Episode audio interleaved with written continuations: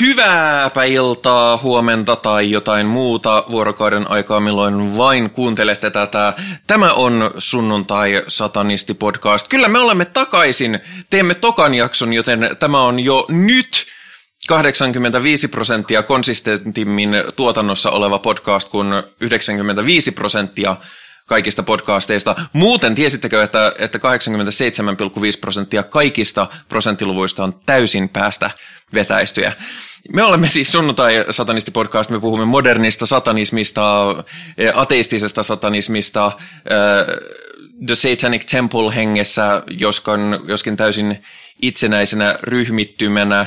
Ja jos on jotain ennakkoajatuksia vaikka liittyen Church of Satan jengiin tai muuhun, niin minä muun muassa olen, olen lesbo, trans, äh, muutenkin LGBT, sosialisti, humanisti ja sitä paitsi minä en syö lapsia enkä muitakaan kannibalistisia asioita, koska niistä saa paljon ilmavaivoja. Minä olen Pii ja paikalla meillä on myöskin Henri. Hyvää vuorokauden aikaa minunkin puolestani. Ja sitten meillä on Toni. Joo, heil seitan vaan. Täältäkin. Hienoa. mä, mä laitoin vahingossa noin subtitlet päälle ja se, se, tota noin, se, se, se tulkitsee meidän keskustelua tosi mielenkiintoisesti. Me ollaan siis sanottu, sanottu että uh, the, sitten Henry on sanonut you are broke out in icon mean Kim Palestinian, johon Toni vastaa yo, that look. No Joten niin. pisteet. Kuulostaa ihan multa. Nyt se sanoi, että honey. Uh, joo, Piitäältä jälkituotannon puolelta vielä semmoinen lisäys tähän kohtaan ajankohtaisista, että päätettiin tässä tämän äänityksen jälkeen, että pidetään ensimmäinen sunnuntai-satanisti Presents elokuvailta, jolloin katsomme elokuvan nimeltä Metropolis. Siis Fritz Langin mykkäskifi eepi, eeppinen pläjäys vuodelta 1927, mustavalkoinen äänetön elokuva, joskin kylläkin alkuperäisellä orkestraatiolla, äh, mutta tämä elokuva on erittäin hieno ja mielenkiintoinen ja, ja siinä tulee myöskin hieman, vaikka ei ole varsinaisesti satanistinen elokuva, niin tulee sellaisiakin asioita. Tämä näytetään Friends of the Satanic Temple Finlandin Discord-serverillä omalla alakannullaan ja sinne voi liittyä sillä tavalla, että esimerkiksi kun menee Facebookissa tuonne Friends of the Satanic Temple-ryhmään, niin sieltä saa suoraan sen linkin. Myöskin Perkeleen temppelin Discord-kanavalta löytää linkin Friends of the Satanic Temple Finlandin kanavalle, josta sitten voi mennä katsomaan sitä leffa. Pää, pääasia on se, että, että sen löytää. Ja jos ette ole Facebookissa tai semmoisessa, niin nämä jaksot julkaistaan myöskin sunnuntai-satanisti nimiselle YouTube-kanavalle, ja sinne mä laitan kuvaukseen myöskin linkin sinne, äh, sinne äh, Discord-serverille. Ja tämä siis unohtui sanoa, että tämä tapahtuu torstaina 30. päivä heinäkuuta, eli kun tämä julkaistaan sunnuntaina, niin seuraavana torstaina 30. päivä heinäkuuta kello 22. Joten tulkaahan paikalle. Minä vähän alustan elokuvaa, mutta pääasiassa katsotaan elokuva. Sen mitta on noin kaksi ja puoli tuntia. Mutta nyt takaisin studioon. Meillä on tänään aiheena vähän saatana myytti, tai niin vähänkään. Äh, puhumme, puhumme saatanasta kun viimeksi puhuttiin vähän, että mikä meissä vetoaa saatanaan, niin nyt puhumme, mitä, mistä oikeastaan puhumme, kuin me puhumme saatanasta. Ja kannattaa muistaa, että se on hyvin eri asia, kun me puhumme saatanasta ja jotkut muut ihmiset puhuu saatanasta. Luultavasti se eroaa jopa, mitä me puhutaan keskenämme, että mitä meille, kenestä me puhumme, kun puhumme saatanasta. Ja se on, se on mainio asia. Mutta ensimmäisenä on Henrin innovoima uutuussegmentti nimeltä Saatanan, ei kun paholaisen avokaado. Ja meillä piti olla jingle, mutta koska ei ole, niin minä sanon, että... On, on meillä, odotas. No niin. Eli on englannin kielessä tällainen käsitys kuin devil's advocate, ja sehän kääntyy sitten suomennettuun muotoon paholaisen avokaado. Ja tässä segmentissä minä haluaisin väittää vastaan ja haastaa teitä. Nimittäin ensimmäisellä, eli viime kerralla, kun puhuimme eri asioista, niin nousi tällainen lain noudattamisen mentaliteetti esille. Ja tässä ehkä pitää mainita aluksi, että minähän olen sellainen vanha anarkisti-punkkari ja ää, näistä lähtökohdista, kun katselen lain noudattamista, niin minuun se ei henkilökohtaisesti aina vetoa. Ja en nyt sano, että ää, yllyttäisin ketään te- rikkomaan lakia, koska, koska rikokseen yllyttäminen on rikos ja sehän olisi laitonta. Ja varmasti myös rangaistavaa, joten sitä minä en tee. Mutta kuunnelkaapas hetki minun väittämääni. Ää, valtion lakihan on meillä tällainen sosiaalinen konstruktio ja laki on onneksi muutettavissa ja muuttuva, mutta tällainen ikuinen lain noudattamisen periaate on hyvin ongelmallista, jos katsomme esimerkiksi, mitkä asiat ovat olleet historian saatossa laillisia. Jos lähdetään vaikka siitä, että on ollut täysin laillista omistaa toinen ihminen orjana, niin tämä on ollut laillista ja laitonta olisi ollut vapauttaa näitä orjia. Kun taas minä väittäisin, että ää, yhteiskunnassa, jossa orjuutta on ja orjakauppa rehottaa, niin ihmisen ainoa moraalinen teko olisi tehdä kaikkensa vapauttaakseen mahdollisimman monta orjaa, vaikka se rikkoisi lakia.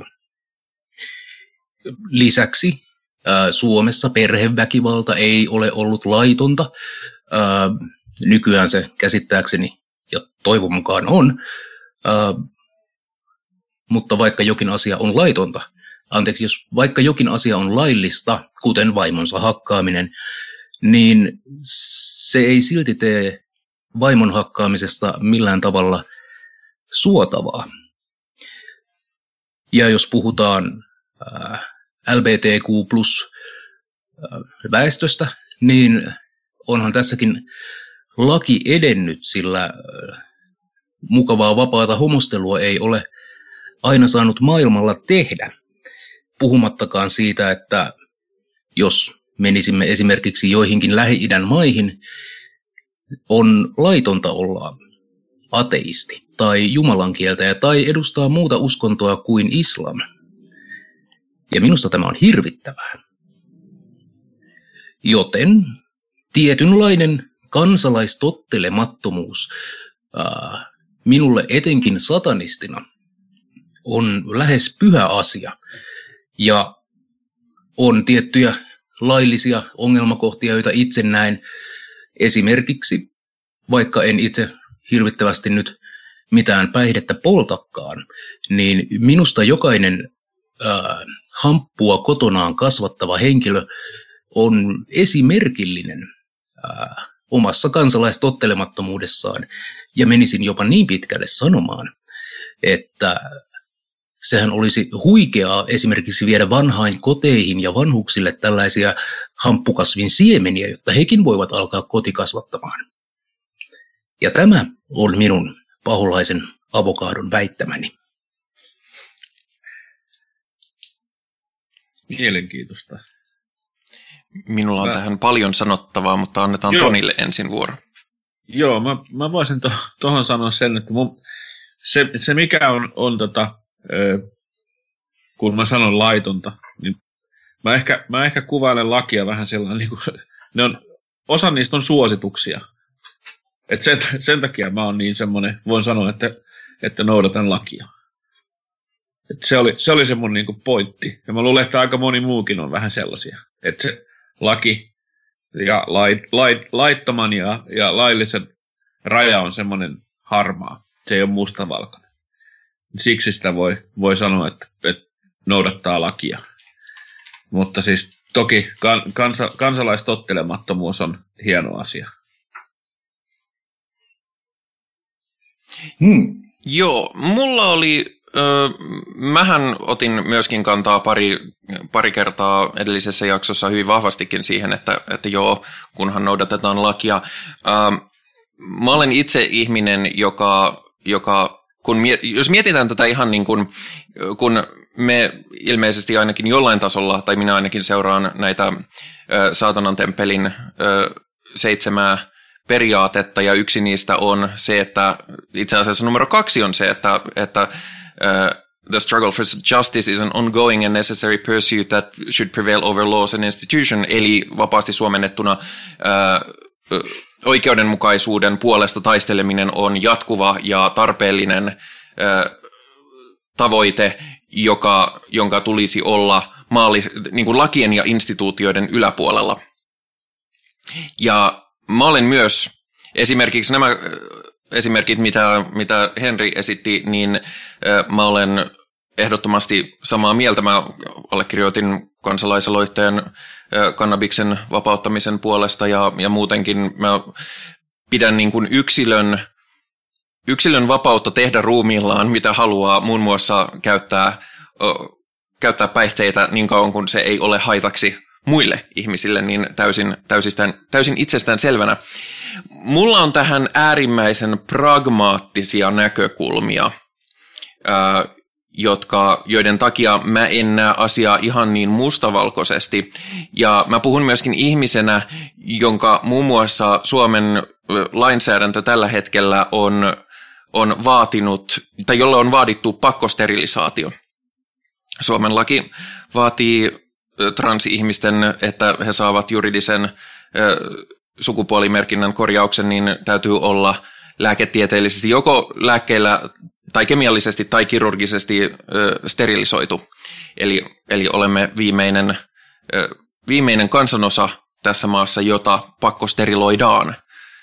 Halusi sitten sen tai ei, ei siinä tapauksessa, jos tota, haluaa tämän juridisen korjauksen mennä loppuun asti. Ja nämä on asioita, joihin, joissa mä olen äärimmäisen paljon sen kannalta, että ehdottomasti kansalaistottamattomuus on äärimmäisen tärkeä työkalu. Nyt kansalaisaloitteet on äärimmäisen työ, hyvä työkalu. Mielenosoitukset on äärimmäisen tärkeä työkalu. Mä osallistun näihin ö, kaikkiin valtavasti. Mutta samaan aikaan mä en halua olla tässä asiassa liian mustavalkoinen, koska se ongelma on se, että jos aina – aina jos julistetaan oma näkemys maailmasta ja yhteiskunnasta ja siitä, mitä lakeja tulisi noudattaa ja mitä ei, niin tämän meidän yhteiskunnallisen sopimuksen yläpuolelle, niin se avaa sen mahdollisuuden myöskin kaikille muille. Eli siis jos me sanotaan, että okei, että, että unohdetaan nämä lait, vaikka mä olisin niiden, niiden unohdusten kanssa sataprosenttisesti samaa mieltä ö, moraalisesti, niin se on ihan sama kuin jos, jos fundamentaalisti kristityt sanoo, ja niin kuin ne tekeekin esimerkiksi Suomessakin on eheytystoimintaa, se on virallisesti kielletty, mutta se on siis eheytystoiminta on tätä, että sukupuoli- tai seksuaalivähemmistö edustaja käytännössä niin kuin henkisesti pahoinpidellään hylkäämään oma identiteettinsä. Myöskin meillä on ikävä kyllä noussut uusnatsistisia aatteita välillä jopa ihan eduskunnan penkeille asti, jolla on hyvin vahvat mielipiteet siitä, että mitä lakeja tulisi noudattaa ja mitä ei tulisi noudattaa. Ja sen takia mulle on nämä, mä oon siis työskennellyt jonkun verrankin niin vapaaehtoisena kuin ihan palkatöissä esimerkiksi sosiaalialalla, niin, niin mulle nämä ei ole yhtään teoreettisia nämä kysymykset. Esimerkiksi tällä viikolla on ollut aika raskas viikko tehdä transaktivismia, koska, koska tota, poliisi vihdoin su, suvaitsi tiedottaa, että Suomessa on nyt ensimmäinen vahvistettu ö, trans-ihmisen tappo tapahtunut. Ja me ollaan oltu hyvin onnekkaita ö, Suomen maassa, että täällä, täällä on ollut niitä äärimmäisen vähän, kun maailmanlaajuisesti etenkin transnaisiin kohdistuva väkivalta on, on niin kuin voisi sanoa, että se on epidemia maailmanlaajuisesti. Ja tässä kohtaa sitten poliisi käyttäytyy epäasiallisesti, ne sanoi, että unohti tiedottaa jonka takia sit tiedottaminen viivästyi kuukauden. Ja sitten kun he suvaitsivat muistaa tiedottaa, niin ne ilmoittivat, että joo, että kaksi miestä tappelivat asunnossa ja, ja, tota, ja sen seurauksena toinen niistä kuoli. Vaikka tosiasia on se, että, että siis vanhempi mies tappoi keittiöveitsellä nuoren naisen. Ja tämä nuori nainen oli siis elänyt täysin naisen identiteetissä ja, ja sosiaalisessa asemassa yli 11 vuotta ja oli ollut nainen toki sitä ennenkin, mutta siis mutta niin kuin silleen, että mä en niin kuin vastaa mitenkään sitä, mitä, mikä tämä tilanne oikeasti oli. Joten siis lakien kanssa on äärimmäisen paljon ongelmia ja niiden kanssa on tappelemista, mutta sitten meillä on myöskin paljon lakeja, jotka suojaa meiltä sellaiselta mielivaltaisuudelta, mitä, mitä meihin tosi monesta suunnasta haluttaisiin haluttais suunnata. Ö, ja sen takia mä en näe, sit, mä en näe mitään näitä nollasummapelinä. Yksi, mikä on myös herättänyt, muuten kiitokset kaikille, jotka on antanut palautetta meidän ensimmäisen jakson, se on ollut todella, todella sydäntä lämmittävää. Yksi, mistä, mistä ihmiset huomioi aika paljon oli se, kun mä sanoin, että mä nyt en, en pidä lähtökohtaisesti Suomen Evlut-kirkkoa minään niin kuin, valtavan ikävänä asiana, ja siihen mennään joskus vaikka kokonaisen jakson verran, niin kuin varmaan täytyykin mennä.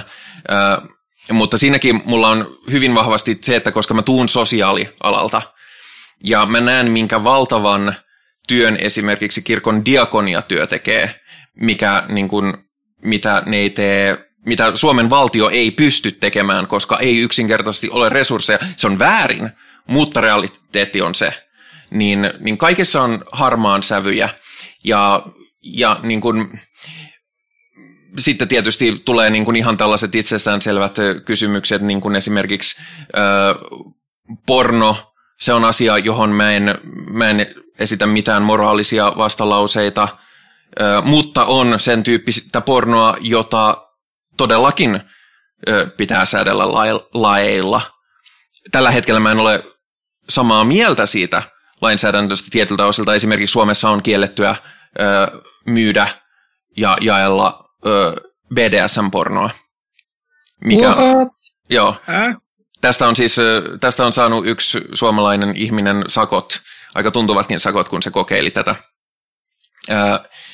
Ja mä olen sen kanssa täysin eri mieltä, mutta jos me heitetään kaikki ne lait pois, niin sitten, ö, sitten tota noin avautuu tulvat ö, myöskin semmoiselle materiaalille, mitä ehdottomasti meidän pitää pitää lain säätely, la, lakisäätelyn alaisena, jotta me suojellaan ihmisiä. Niin se on niin kuin, mä olen Henrin kanssa täysin samaa mieltä, mutta mä myöskin, mä olen vaikka mä olen tosi radikaali monessa kohtaa, niin mä olen myöskin, mä näen näissä asioissa usein sen, sen sen pragmaattisen puolen. Ihan sama kuin mä, niin kuin, maailma, mikään ei ole maailmassa niin paskaa kuin tämä, tämä myöhäis, myöhäis kapitalistinen järjestelmä, minkä alla me eletään, mutta mä en silti pölli kaikkia mun ruokatarvikkeita, vaikka mun mielestä ruoasta, ruoasta oikeasti ei pitäisi joutua erikseen maksamaan.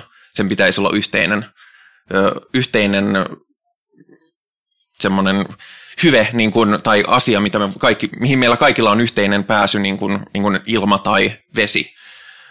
Mutta joo, nyt mä olen monologisoinut tosi pitkään ja mä en tiedä, teinkö mä ihan mun pointtia, mitä mä ajattelin alun perin, mutta siis mä näen näistä, näissä asioissa monta tasoa, koska samaan aikaan kun on paljon ongelmallisia lakeja, niin myöskin on monia lakeja, jotka konkreettisesti suojelee minua ja olen myöskin ikävä kyllä joutunut olemaan tekemisissä tilan, asioiden ja ihmisten kanssa, jotka järjestelmä on pettänyt ja osittain ne on pettänyt sen takia, että tietyt tahot on totenut, todenneet, että hei, meidän ei tarvitse noudattaa näitä lakeja. Sä olet aivan oikeassa, Pi. Tosiaan tarkoitukseni ei ollut vapauttaa sellaista anarkiaa ja kiivetään takaisin puihin heittelemään kakkaa mentaliteettia, vaikka se voisikin olla hauskaa viikonlopun ajan. Mutta siis moni meidän lakihan on äh, oikein oiva ja näin yhteisönä me hyödytään siitä, että kaikki pelaa samoilla säännöillä. mutta myöskin se, että nämä lait ei, ei ole tavallaan, jos nyt sanaleikki sallitaan, niin kiveen kirjoitettuja taivaallisia lakeja, vaan niitä voidaan muuttaa ja niistä voidaan keskustella ja niitä voidaan säätää. Ja siinä kansalaistottelemattomuus on ehdottomasti ää, erittäin tärkeä. Yksi, itse asiassa kaksi asiaa, ää, josta ensimmäinen on se, mikä hirveästi haittaa mua näin periaatteellisella tasolla, on se, että Suomen lippua ei, ei saa loukata tai kaltoin kohdella tai pudottaa maahan tai tuhota tai tärvellä tai mitään muuta vastaavaa, sillä siitä joutuu sakkoihin. Ja minusta se on ihan perseestä. Minä en, en, en pidä siitä ajatuksesta, että on, on tällaisia symboleita, joille emme saa näyttää kieltä. Mua ei varsinaisesti ole kiinnostanut Suomen lipun polttaminen ennen kuin mulle sanottiin, että sitä et varmasti saa tehdä. Ja no, en, en tietenkään aio sellaista tehdä, koska se olisi rikos. Toinen asia, mikä, mihin törmäsi, joka oli minusta hyvin viihdyttävä, oli se, että Suomessa kannibalismi on laillista. Se on totta. Oho. Oho. Joo. Mutta Eli mä en siis- tee sitä, koska mä saan siitä ilmavaivoja. Ähm, on toki laki, joka, äh, tai hautarauhalaki, joka pitää rangaistavana sitä, että ihmisen hautaamatonta ruumista ei saa kaltoin kohdella. Mutta jos tämä ihminen on elossa ja sanotaan nyt vaikka hän, häneltä amputoidaan käsi, niin mikään laki ei estä syömästä tätä kättä. Ja voi veikkoset, tämä herättää monia tällaisia niin kuin kehitysideoita. Esimerkiksi voitaisiinko me ruveta keräämään synnytysosastoilla istukoita ja valmistaa niistä jotain gourmet-ateriaa. Tai, tai kun kuitenkin ja näitä ympärileikkauksia tehdään, niin voisiko nämä esinahat kerätä ja niistä tehdä vaikka makkaraa? Mm, Sä, sä vitsailet ehkä osittain tästä näistä istukoiden syömisestä, mutta se on maailmalla trendi tällä hetkellä. Kyllä, niin on. Joskin ne on sitten ne äidit, jotka syö. Ja mitä tulee taas ympärileikkaukseen, niin se taas on moralistisesti tai moraalisesti äärimmäisen ongelmallista. Etenkin kun Niin sitä on, tehdään kyllä on. lapsille, se on, se on tota, noin silpomista, jotka, joka on asioita. Mutta pointti on, pointti on hyvä.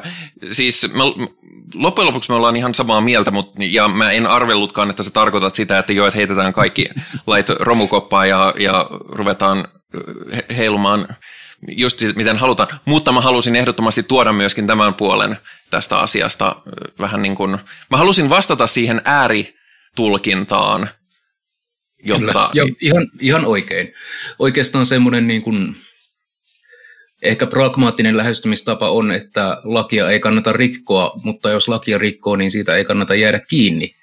Niin ja, sit, si- ja me ollaan siinä mielessä kuitenkin, vaikka Suomessa on paljon ongelmallisia puolia, ja no, länsimaisessa yhteiskunnassa nyt ylipäätänsä on ongelmallisia puolia, ei mennä siihen, mitä y- länsimainen yhdys, yhteiskunta tarkoittaa, otetaan vaan se nyt, että se on nyt tämä sananparsi, mitä käytettiin tässä yhteydessä, niin on paljon ongelmakohtia, mutta onneksi Suomi on kuitenkin ainakin vielä sellainen maa, jossa me pystytään vaikuttamaan maamme lainsäädännön laatimiseen äärimmäisen hyvin ja jopa suorilla tavoilla, esimerkiksi kansalaisaloitteilla, jolla on muun muassa saatu homoavioliitto, tai anteeksi, voisi sanoa oikeastaan enemmänkin tasa-arvoinen avioliitto on saatu ö, lakiin, kuten myöskin uudistettu äitiyslaki, joka ö, tunnustaa kahden naisen yh- y- yhdenvertaisen äitiyden. Kyllä, ja olen, olen samaa mieltä. Tämä on niin kuin, eletään hienossa tilanteessa ja nyt meidän vaan pitää ää, näin niin kuin aktiivisina kansalaisina käyttää näitä työkaluja, Ehdottomasti. joita meillä on. Ää, esimerkiksi eutanasialaki on sellainen, jonka ehdottomasti haluaisin eteenpäin, mutta sitä, sitä sitten ää, erinäiset tahot vastustavat. Kyllä. Ja sitten meillä on tosiaan to- sellaisia, meillähän on muitakin kuin kannibalismi, niin sellaisia asioita, jotka ei ole suoraan laissa kiellettyjä, vaikka voisi ajatella, että ne on, mutta niiden ei tarvii olla, koska ne on välillisesti kielletty niin monella tavalla jo muutenkin. Ää, mutta, mutta tota, ja kannibalismi esimerkiksi niin kuin justiinsa hautarauhan kautta ja sellaisena on, mutta, mutta se on ihan totta. Ja mun mielestä se on hyvä, että jos esimerkiksi multa amputoitaisiin käsi syystä tai toisesta, mikä voi tapahtua onnettomuuden tai sairauden tai muun takia, totta helkarissa mä haluaisin maistaa mun Ky- omaa joo. lihaa. Ei, ei se niin kuin varsinaisesti ole niin kuin, äh, tällainen hekumallinen gourmet-ajatus, äh, niin kuin, että ah, pääsisinpä nyt ihmislihaa syömään, ainakaan minulle. Mutta toisaalta, kuinka monta kertaa elämässä tarjoutuisi tällainen vastaava tilanne, niin kuin, kyllähän se nyt jumalauta pitää kokeilla, että Mä en edes syö lihaa, mutta mä katson, että se on, niin kuin, se on lihaa, jota mäkin voin syödä. Se on omaa lihaa. Niin. Siis mä en, mä en mulle, syö... Mulle, mulle ei tulisi mieleenkään syödä omaa, mun omaa lihaa. Se on, tai onko se sitten vähän niin kuin se omaa räkää? Jos ei siinäkään mitään pahaa. Sekään ei ole laitonta. Niin, niin. Mutta joo, hei, hieno minusta avaus paholaisen avokaadolle. meillä ei edelleenkään ole kai mitään soitinta, niin...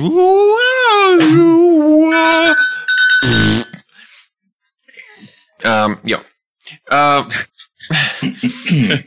jotain ö, uutisia. Viime, me saatiin aika paljon palautetta, että meidän uutisosio ei toiminut, joten mennään se, mennään se nopeasti tälläkin kertaa.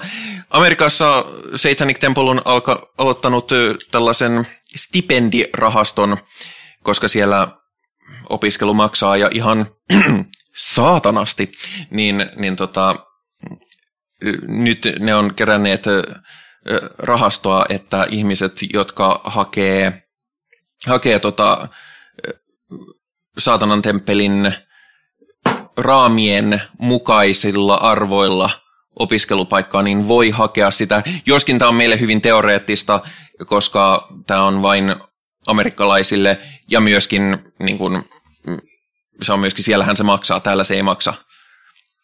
Niin, ai katos muuten, ne, ne saakin, siis kaksi voittajaa saa 500 dollaria. No sille ei kyllä kauhean pitkälle pötkitä siellä.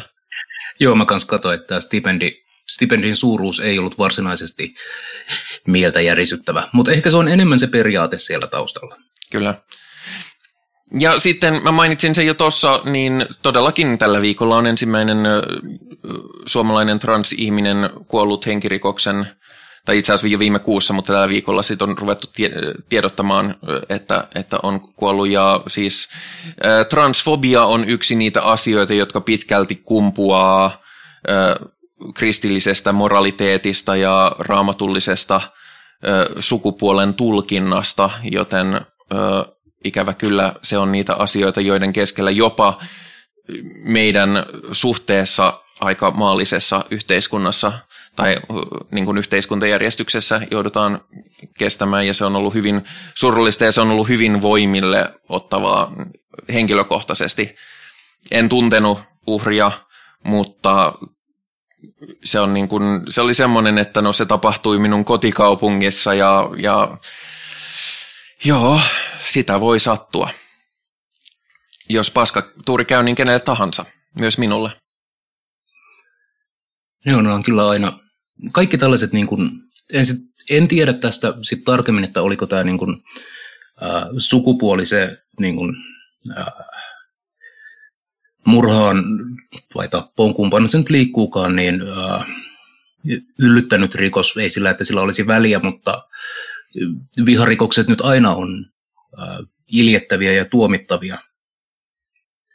Mutta transfobia on kyllä jännä termi, koska nämä transfobithan eivät varmasti niin kuin oikeasti pelkää ää, eri sukupuolia, vaan ehkä se on enemmän,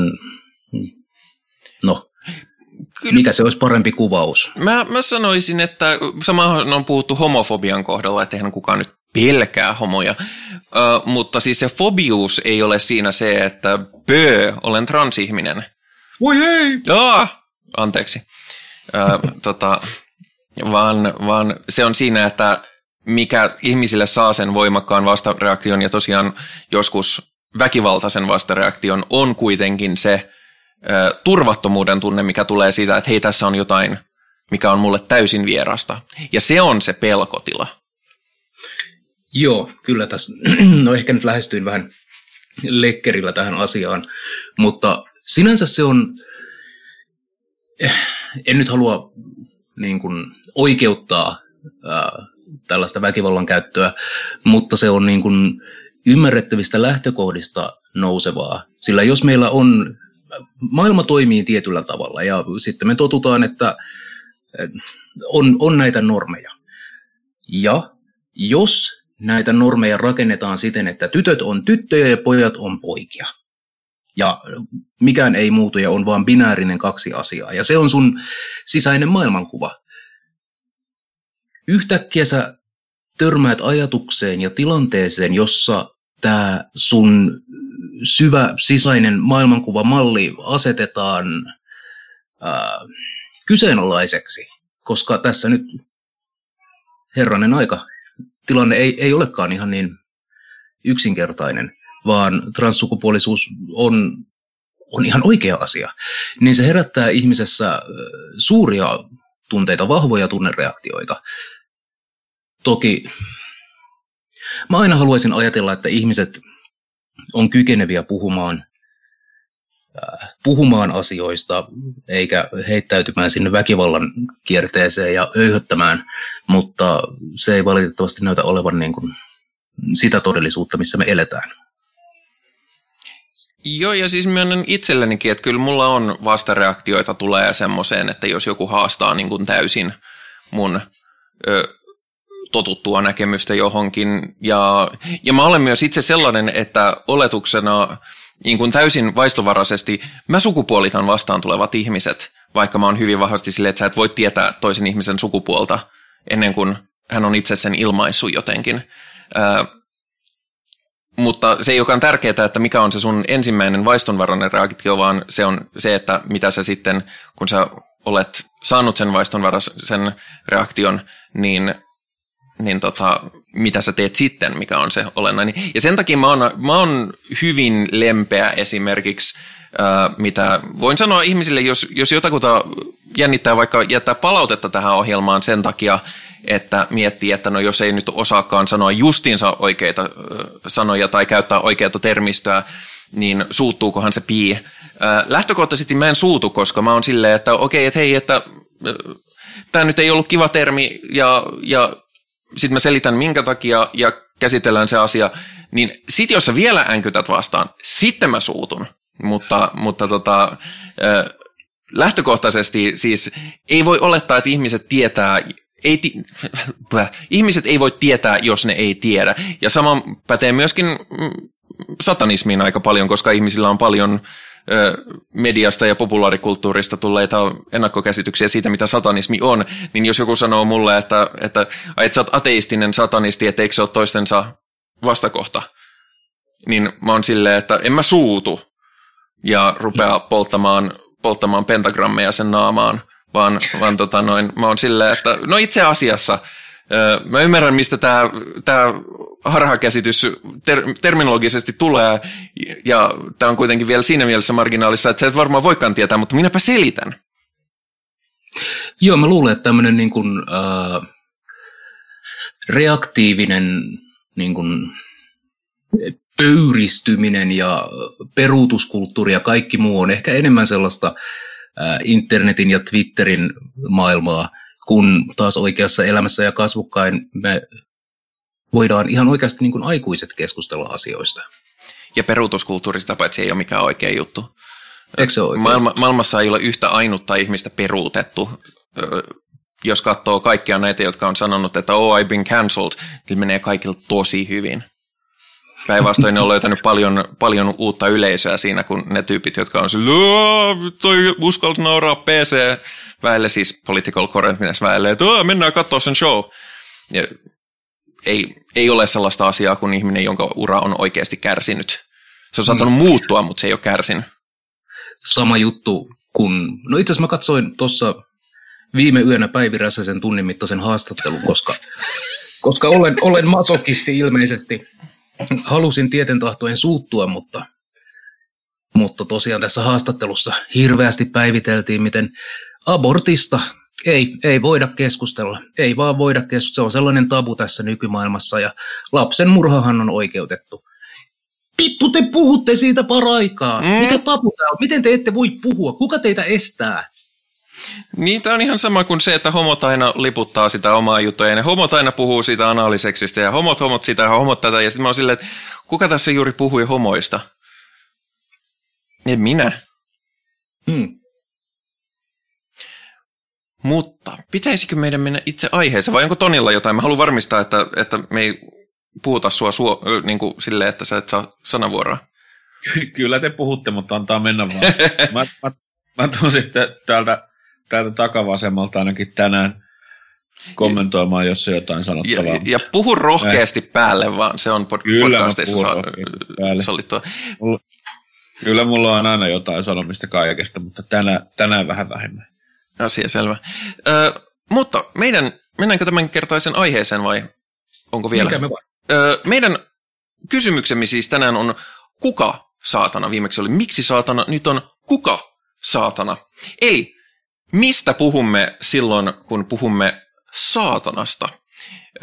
Mä valmistauduin tätä varten, siis mä oon katsonut aiheesta niin kuin analyysivideota ja lu, lukenut kirjallisuutta ja, ja muuta. Ja, tämän, ja tätä jaksoa varten tein äärimmäisen tutkimustyön, luin Wikipedia-artikkelin saatanasta. Ähm, jo, oh, nyt ollaan hyvällä, huh. Joskin, joskin tota, mä myöskin, myöskin niin kun, äh, aina kun mä luen jotain Wikipediasta, niin mä en, mä en usko pelkästään sitä, mitä lukee Wikipedia, mä myöskin vilkasen, että mihin se referoi, ja sitten jopa luen ehkä niitä referenssejä ja muuta. Mutta siis Henri on tänään meidän, meidän asiantuntija enemmän, enemmänkin. Mutta tiedätkö, mitä kävi ilmi, kun mä luin Wikipedia-artikkelin saatanasta? No, Semmoinen kävi ilmi? 10 000 vuotta kulttuurihistoria on tosi monimutkainen juttu. Ai joo. Joo. Mm. Mutta sähän osaat kiteyttää noin niin kuin kahteen lauseeseen, että mistä puhumme, kun puhumme saatanasta. Tämä haluan myös kuulla. Kahdessa lauseessa. Okei, mä pistän parastani. Saatana on um, Jumalan... vähän enemmänkin. Mutta... Ei, ei, ei, kyllä tämä, menee, kyllä tämä menee. Saatana on ju, tietoinen, oikeasti olemassa oleva ää, Jumalan vastustaja, joka haluaa kaikilla tavoin ja kaikin keinoin aiheuttaa vain ja ainoastaan pelkkää pahaa. Ja tämä on siis kristillinen määritelmä joltakin kirkkoisältä. Mä, mä olin vähän yllättynyt tässä. Mä olin silleen, että nyt me ei olla kyllä samoin linjoilla yhtään. Joo, toi oikeasti olemassa oleva. Mm-hmm. Ei, mutta siis tämä on, on sieltä niin kuin kristillisyyden alkuvaiheelta, kun saatanan myyttiä on lähdetty rakentamaan. Paholainenhan siis on, on ollut äärettömän moninainen uh, hahmo, jonka kulttuuriset juuret – voidaan vetää sinne 3000 vuotta ennen ajanlaskun alkua Babyloniaan ja siellä Ahura Mazdaan ja, ja, ja Angra Manjun. Mutta siis ei, ei puhuta nyt ihan lyhyesti, niin lyhyesti, lyhyesti mun täytyy vähän niin kuin epätietoisena kysyä, että mihin, mihin noin noi kaksi, tota, ne oli vähän vaikeita sanoja, mutta mihin ne liittyy? Siis Babyloniaan, mutta niin kuin mikä niiden rooli oli siellä? Aivan. Um, Babyloniassa 3000 vuotta ennen ajanlaskun alkua oli valtion uskonto nimeltä zarahustralaisuus tai zoroastrialaisuus tai muu, en ihan tarkkaan sitä ääntämismuotoa osaa, koska en ole muinainen babylonialainen, mutta heillä oli mytologiassaan hyvin dualistinen käsitys maailmasta, jossa toisaalta on tämmöinen äh, yläpuolinen valon ja hyvyyden ja oikeudenmukaisuuden äh, Jumala, ja häntä vastustaa antiteettinen varjo, joka tavallaan on absoluuttisen paha ja absoluuttisen pimeä ja absoluuttisen synkkä. Ja tämä on semmoinen äh, mm, mm, mm, paholaisen tavallaan isoisä. Ja anteeksi, mä puhuin nyt vääriä vuosituhansia. Äh, 1000-600-luvulla ennen ajanlaskumme alkua. Okei. Okay. Ja Ahriman oli tämän paholaisen tai pahan prinsiipin nimi. Ja, ja äh, koska juutalaiset nyt pakkosiirtolaisuudessa tässä kulttuurissa olivat, niin siellä ne paholaisen juuret sitten kutakuinkin ovat. Joo, no sittenhän, sittenhän mullekin selvisi se, että mistä Dark Funeral yhteen Lord Ahriman on saanut ottanut nimensä. Joo, kyllä. Se muuten täytyy sanoa, että kun mä luin, luin tota noin niitä lyhenneltyjä historiikkeja saatanasta ja paholaisesta ja antikristuksesta ja muista, jumalista, siellä on tosi paljon hyviä taiteilijanimiä. Mun, on, on kyllä. Mun, mun, mun suosikki oli, jos mä olisin Blackis Bandissa, niin mä haluaisin ehdottomasti, että mun taiteilijanimi olisi, olisi Pseudokristus. Koska pseudokristus on siis väärä Kristus ja jos mennään nyt ihan kirjamääritelmällä, niin minä olen väärä Kristus. En mm. ole Kristus. Ja en mä kyllä väitäkään olevani Kristus, mutta toisaalta jos mun nimi on pseudokristus, niin tavallaan mä vähän niin kuin väitän. Oho, no joo, hyvä. Okei, okay, mennään eteenpäin. Uh, mutta siis mennään, mennäänkö tähän kaikkein uh, suurimpaan ehkä niin kuin kulttuurihistorialliseen uh, no minä sanoisin väärinkäsitykseen, voi käyttää myös sanoin vääntö tai, tai, tai tämmöinen, niin, niin tota, on, että siis vanhassa testamentissa ei esiinny hahmoa nimeltä saatana. Uh, yes, but actually no. Niin, siellä on siis tämä kuvaussana shatan. Joo, hashatan tai le shatan uh, hebreankielisessä käsikirjoituksessa, mutta se on tota, tota, tota, tämä Hashatan mainitaan vanhassa testamentissa yhdeksän kertaa ja viidessä kohtaa se merkitsee ihmistä ja neljässä kertaa tarkoittaa tuon puolesta olentoa. Ja esimerkiksi äh, Bileam äh, tapasi Jumalan saatanallisen enkelin äh, ja se ei ollut se ei ollut saatana, vaan se oli Jumalan lähettämä äh, enkeli, joka esti Bileamia lähestymästä Israelin kansaa. Ja Hashatan tarkoittaa siis kirjaimellisesti tiellä seisojaa tai kyseenalaistajaa tai estäjää. Toisin sanoen, jos Pi, Pi ja Toni olette ylittämässä katua ja ää, minä lihavana miehenä jään siihen seisomaan ja blokkaan tienne, niin sitten minä olen saatana, koska olen teidän tiellänne. Kyllä, eli mä oon, mä oon joskus käyttänyt tällaista vertausta, ja tämä on hyvin karkea, mutta, mutta se on saanut jotkut ihmiset vähän saamaan ideasta kiinni, että, se on, että kun vanhassa testamentissa kuvaillaan jotain, että hän on shatan, niin se on vähän sama kuin joku 3000 tai 6000 vuotta myöhemmin ottaisi kaiken meidän rikoskirjallisuuden ja sitten se katsoisi, että hei, täällä on tämmöisiä tyyppejä, joita kuvaillaan luihuiksi. Tämän on pakko olla sama kaveri. Kaikissa näissä kirjoissa. Oikein, oikein hyvä ja osuva analogia, kyllä. Ai että. Toi, toi osuu myös niinku tämmöiselle vähemmän lukeneellekin. Ai että, toi oli kaunis. Mutta siis äh, esimerkiksi juutalaiset eivät käsittääkseni tunnusta, että mitään tällaista saatanaa olisi olemassa. Ja kun me luetaan esimerkiksi paratiisimyyttiä, jossa käärme luikertelee paratiisia houkuttelee Aatamia Eevan syntiin, niin alun perin se tarina kertoo käärmeistä mm. ja siitä, miksi käärme luikertelee. Se on, se on aitiologinen selittävä myytti. Ei sillä ole tarkoitettu, että tässä nyt joku äh, pimeyden ruhtinas ja pahuuden absoluuttinen prinsiippi äh, olisi houkutellut, vaan, vaan se oli se oli vittu käärme. Mm. niin.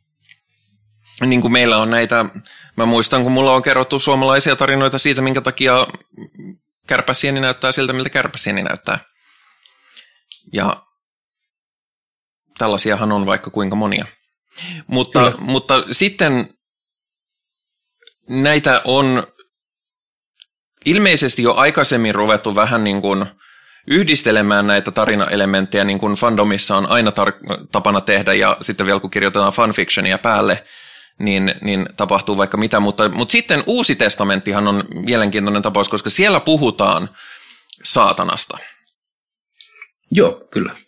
Mutta se, minkä mä ymmärsin, ja korjaa jos olen väärässä, koska sä olet nyt meistä se, joka on, joka on perehtynyt näihin pidemmälläkin ö, aikavälillä, ja mä olen tosiaan varsin tuore ö, satanisti, niin on se, että se, mistä käydään paljon keskustelua, on se, että no a, onko nämäkään yksi ja sama hahmo, ja kuka tämä hahmo oikeastaan on, koska jotkuthan sanoo, että se on, se on nimenomaan Jumalan lähettiläs, ei se ole mikään pahuuden tyyppi, vaan se on se, jonka tehtävänä on sitten olla niin kuin syyttäjänä tuomion päivänä, kun, kun ihmiset pistetään tuomiolle, että hän on sitten se yleinen syyttäjätyyppi, eikä, ja hän on Jumalan asialla siinä, missä, missä kaikki muutkin.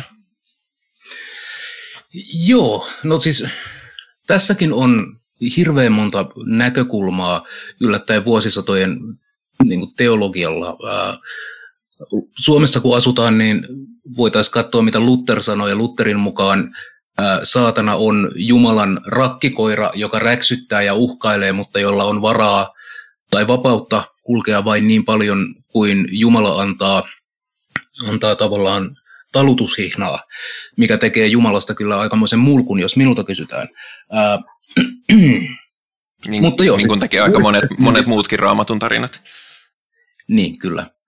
Uudessa testamentissa äh, saatana tai hahmon nimeltä saatana ilmestyy ainakin synoptisissa evankeliumeissa, kun äh, Jeesus menee autiomaahan paastoamaan ja paholainen häntä houkuttelee, mutta sitten voidaan, voidaan väitellä ja ne on ehkä teologian ihmiset, jotka saavat väitellä keskenään, koska minua ei varsinaisesti kiinnosta, että minkälainen paholainen ja oliko, ymmärrät, tiesikö Jeesus tällaisesta paholaisesta, paholaisen teologiasta?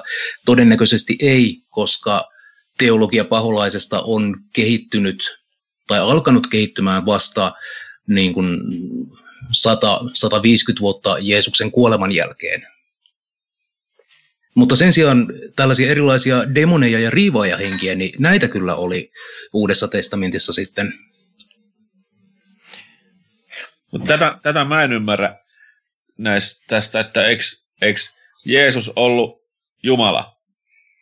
Äh? Teologisesti kyllä. olisi pitänyt tietää. What the fuck? Niin, no, olisi, olisi pitänyt tietää. Aivan. Mä menen tämän, mun ei tarvitse ajatella tätä yhtään tämän pidemmälle. Että niin kuin, tämä, men, tämä, tämä kaatuu tohon. Joo, no siis jos me nyt oikeasti mietitään äh, kristinuskon perussanomaa, niin sehän on aivan absoluuttisen järjetön. Eli Jumala tulee ihmiseksi voidakseen uhrata itsensä itselleen, äh, voidakseen antaa ihmiskunnalle ää,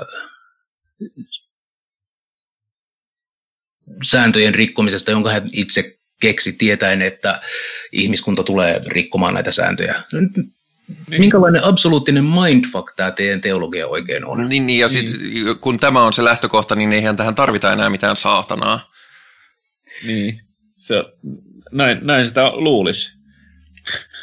näin sitä luulisi, mutta näköjään näköjään tarvitaan. Tai siis, jos meitä nyt kutsuttaisiin saatanaksi. Niin ja siis... En, en saatana tiedä. Ja siis Minusta oli myöskin mielenkiintoista lukea siitä, miten niin kuin suhtautuminen ihan niin kuin mainstream-teologiassa saatanaan on muuttunut, että, että pitkään se oli vaan semmoinen vähän niin kuin koominen sivuhahmo, sellainen vähän dorka hihuli jossain nurkassa, joka kompastelee omiin, omiin kinttuihinsa ja ei oikein osaa mitään eikä saa mitään aikaan. Ja oli elävä kuvaus jostain, jostain niin kuin näytelmästä keskiajalla, jossa niin kuin taustalla oli koko ajan saatana, joka kompuroi, kompasteli ja piereskeli. Ja. Joo, ilmavaivat on, on keskiajan paholaista ää, vaivanneet ja okei, myöhemmällä ajalla toki, siis mä palaan aina Martti Lutherin, koska Se on meille, meille suomalaisille Koska... aika relevantti hahmo. Lähe, läheinen hahmo, mutta siis Martti Lutherillahan oli tällaisia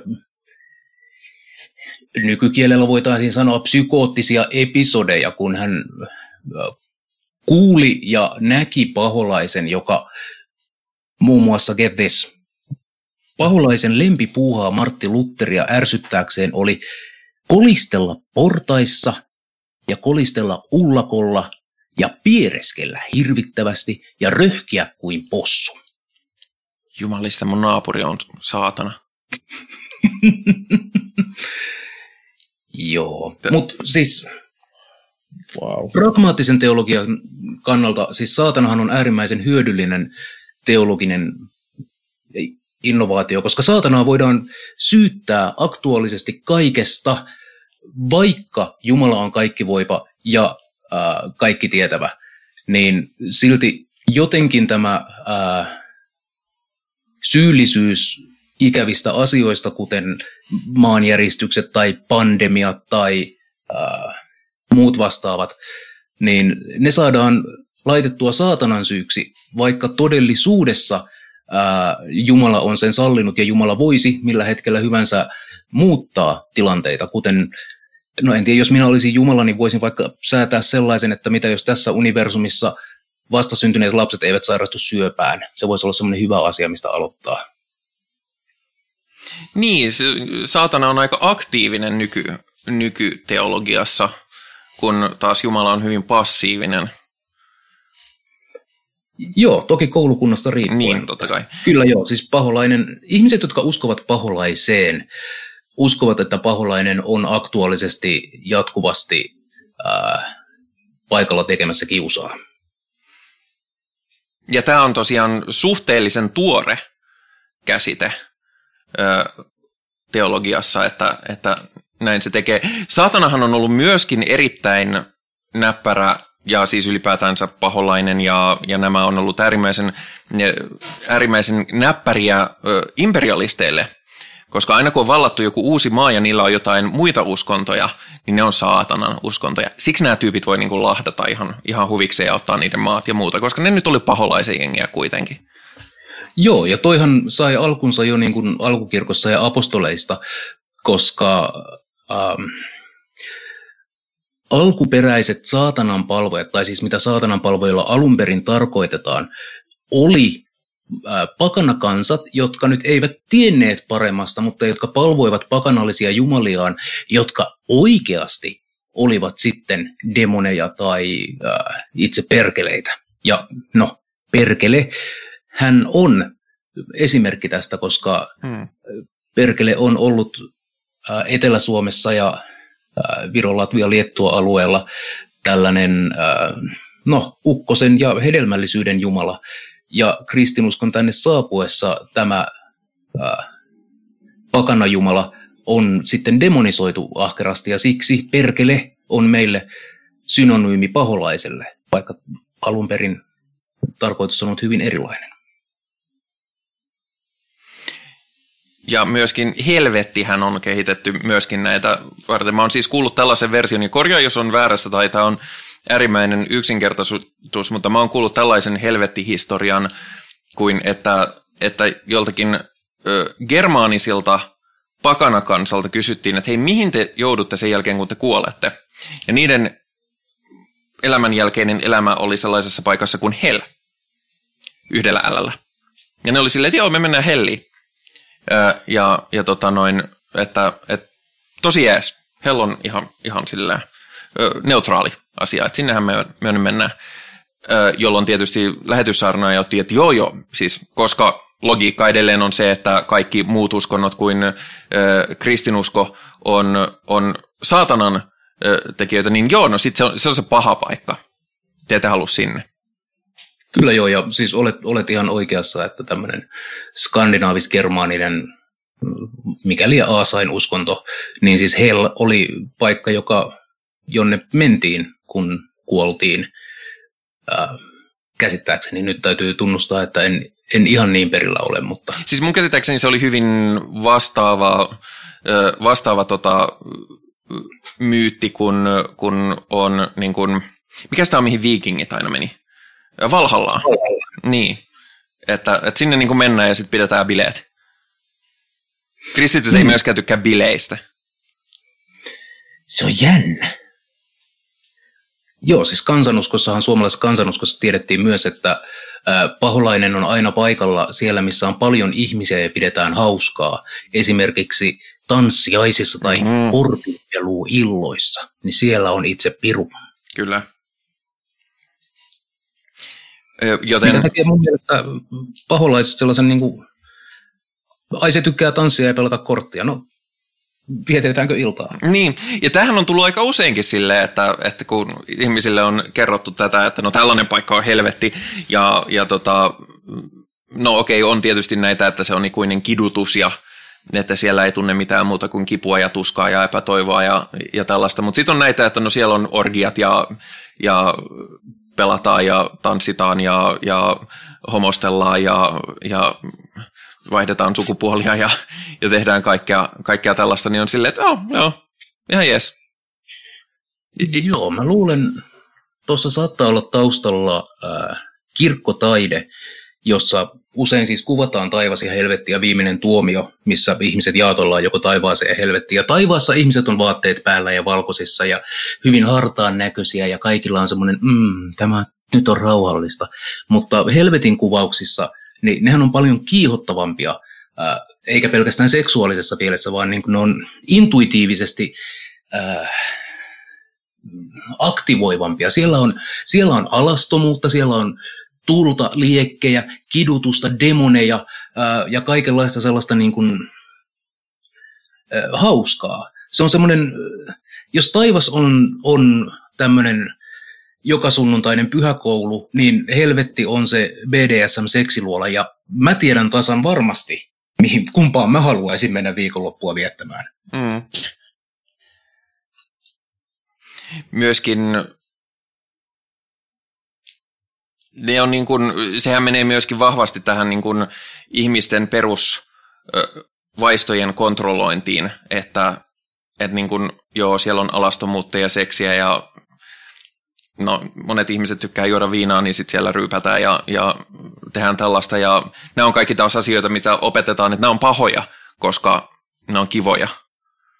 Joka on myöskin tämä, että minkä takia niin monet uskonnot lähtee siitä, että, että joo, että jos sulla on kivaa, niin sitten on muuten tosi huono.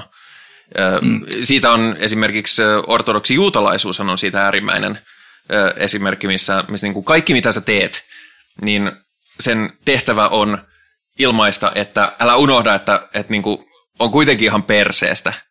Että jos sä rakennat talon, niin yksi seinä täytyy jättää rakentamatta loppuun, että sä muistat, että joo, että mulla on ehkä talo, mutta tämäkin on ihan perseestä. Ja alun perin, ja siis tämä kun ne rikkoo sen lasin maassa ja huutaa Mazel Tov, niin mm. nykyään se on semmoinen iloinen rituaali, mutta, ja ortodoksijuutalaiset taas on, on hyvin paho, pahoillaan tästä, että hei, ei tämän pitänyt olla kivaa, kun piti muistaa, että, että joo, että saattoi olla häät, saattoi olla kivaa, saattoi olla muuta, mutta jumalauta, kun toi meni toi lasirikki. Ihan perseestä. Kiehtovaa. Mm. Mutta kyllähän toi se, että no, omalla äidilläni oli tapana sanoa, että kaikki kiva on joka, joko laitonta, moraalitonta tai lihottavaa. Ja kyllähän tämä paholaiseen ja syntikäsitykseen sinänsä liittyy, että esimerkiksi homoseksi, niin onhan se objektiivisesti mitattuna paljon hauskempaa kuin heteroseksi, joten sen täytyy olla syntiä. Mä en tiedä, mä en ole kokeillut mm. heteroseksia. Ei kannata ihan yliarvostettua.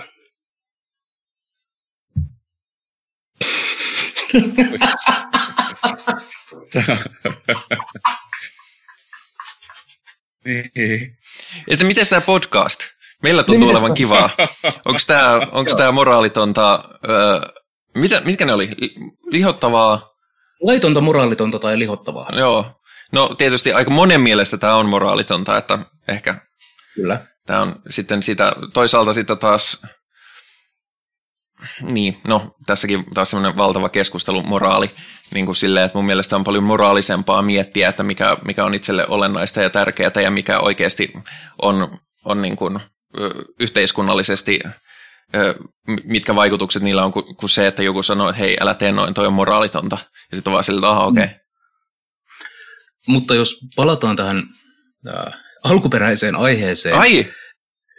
Niin sä, sä oot nyt väärässä podcastissa, hei. Paholaisesta. Äh, niin siis paholaismielikuvahan ei ole ollut ainoastaan teologien käsissä, vaan kun puhutaan esimerkiksi romantiikan ajan saatana-käsityksestä, joka oli hyvin erilainen ja joka tavallaan sai alkusysäyksensä Ranskan vallankumouksesta, jossa vastustettiin niin kuin esimerkiksi ää, kuninkaallista valtaa ja kirkollista valtaa ja muita, niin täältä saatana ää, liittyi tai assosioitui tällaisen sosiaalisen muutoksen ikoniksi, koska saatanahan my- myytissä oli tämä alkuperäinen kapinallinen, joka huusi Viva la Revolution ja ryntäsi äh, kohti taivaan valtaistuinta ja havitteli tasa-arvoa, mutta joka sitten päätyi marttyyriksi. Ja tämmöinen Lucifer valonkantaja romantiikan ajan taiteessa, äh, niin, niin karisti nämä kaikki pukinsorkat ja torahampaat ja sarvet ja muut, ja muuttui taiteessa hyvin inhimilliseksi, jopa sellaiseksi äh, kauniiksi, androgyyniseksi, niin kuin, ihanteelliseksi ihmiseksi, joka äh, uljaasti toi äh, niin kuin valoa pimeyteen ja no mitä saatana teki. Se tarjosi ihmiselle hyvän ja pahan tiedon hedelmää, eli, eli vapautti ihmiset tällaisesta niin kuin sokeasta auktoriteettiuskosta ja rohkaisi kriittiseen ajatteluun ja muuta. Ja romantiikan ajan taiteessa saatana on aina ylväs ja aina, aina ihannoitu. Hmm.